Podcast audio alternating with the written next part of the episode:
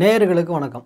வீரமங்கை வேலு நாச்சியார் ஊமைத்துறை இந்த மாதிரி மிகப்பெரிய சுதந்திர போராட்ட வீரர்கள் எல்லாம் கோழி அடகாக்குற மாதிரி அடகாத்து அவங்களையெல்லாம் ஆங்கிலேயருக்கு எதிராக போராடக்கூடிய மிகப்பெரிய வீரர்களாக உருவாக்கி விட்டவர் தான் மாவீரர் விருப்பாச்சி கோபால் நாயக்கர் அவர்கள்.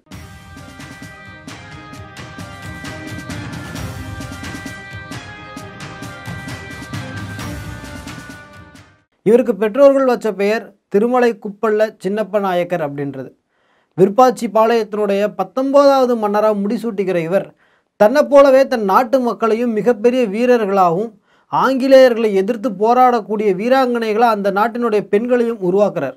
மக்களையும் மன்னர்களையும் சுரண்டக்கூடிய விதத்தில் ஆங்கிலேயர்கள் செஞ்ச அடாவடியான வரி வசூல் வேட்டையை எதிர்த்து பூலித்தேவன் கட்டபொம்மன் அழகுமுத்துக்கோன் தீரன் சின்னமலை இந்த மாதிரி ஏகப்பட்ட வீரர்கள் அப்போது தென்னிந்தியாவில் ஆங்கிலேயர் எதிர்த்து போராட துணிஞ்சாங்க.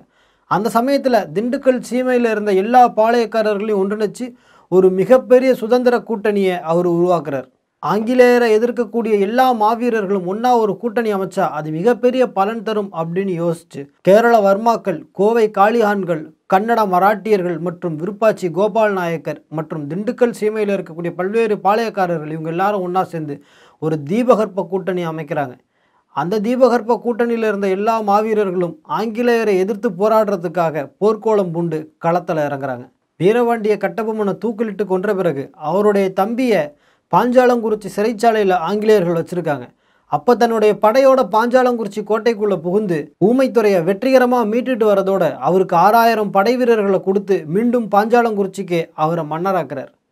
இந்த கதையை எங்கேயோ கேள்விப்பட்ட மாதிரி இருக்குல்ல? ஆமாம் சமீபத்தில் எதிரியினுடைய எல்லைக்குள்ளேயே புகுந்து நம்ம இந்திய ராணுவம் நடத்தின சர்ஜிக்கல் ஸ்ட்ரைக் மாதிரி ஆங்கிலேயருடைய கோட்டைக்குள்ளேயே புகுந்து அங்கே இருந்த ஊமைத்துறையை மீட்டுட்டு வந்ததோட அவரையே அந்த கோட்டைக்கு மன்னராகவும் ஆக்குறாரு விருப்பாச்சி கோபால் நாயக்கர் கருமலை பகுதி அடிவாரத்திலையும் வரதராஜ பெருமாள் கோயில்லையும் இப்படி பல்வேறு இடங்களில் சிறு சிறு புரட்சி படைகளை மாறுவேடத்தில் நிற்க வைக்கிற திரு கோபால் நாயக்கர் அவர்கள் ஆங்கிலேயர் உள்ளே வரும்பொழுதெல்லாம் சத்ரபதி சிவாஜியினுடைய கொரில்லா போர் முறையை அவங்க மேலே பயன்படுத்துகிறார் திடீர் திடீர்னு தம் மேலே நடக்கக்கூடிய இந்த கொரில்லா தாக்குதலுக்கு யார் காரணம்னே தெரியாத ஆங்கிலேயர்கள் மிரண்டு போகிறாங்க ஒரு கட்டத்துக்கு மேலே உளவாளிகள் மூலமாக இதுக்கெல்லாம் விருப்பாச்சி கோபால் நாயக்கர் தான் காரணம் அப்படின்னு தெரிஞ்ச உடனே அவரை சரணடையும்படியாக சம்மன் அனுப்புகிறாங்க இதை உதாசீனப்படுத்தின விருப்பாச்சி கோபால் நாயக்கர் மேலே திடீர்னு படையெடுத்து போகிறாங்க அப்பையும் விருப்பாச்சி கோபால் நாயக்கரை அவங்களால கண்டுபிடிக்கவே முடியலை.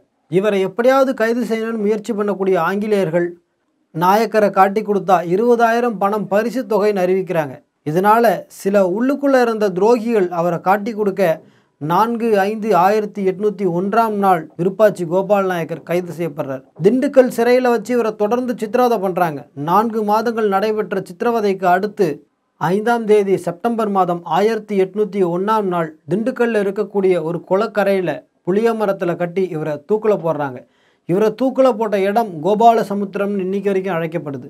சாகும்போது கூட புன்னகையோடைய செத்தவர் வேலு நாச்சியார் ஊமைத்துறை இந்த மாதிரி மா வீரர்களை உருவாக்குனவர். அன்னிக்கே சர்ஜிக்கல் ஸ்ட்ரைக்கை வெற்றிகரமாக செஞ்சு முடித்தவர் இந்த மாவீரரை மக்கள் மத்தியில் கொண்டு சேர்ப்போம். நன்றி வணக்கம்.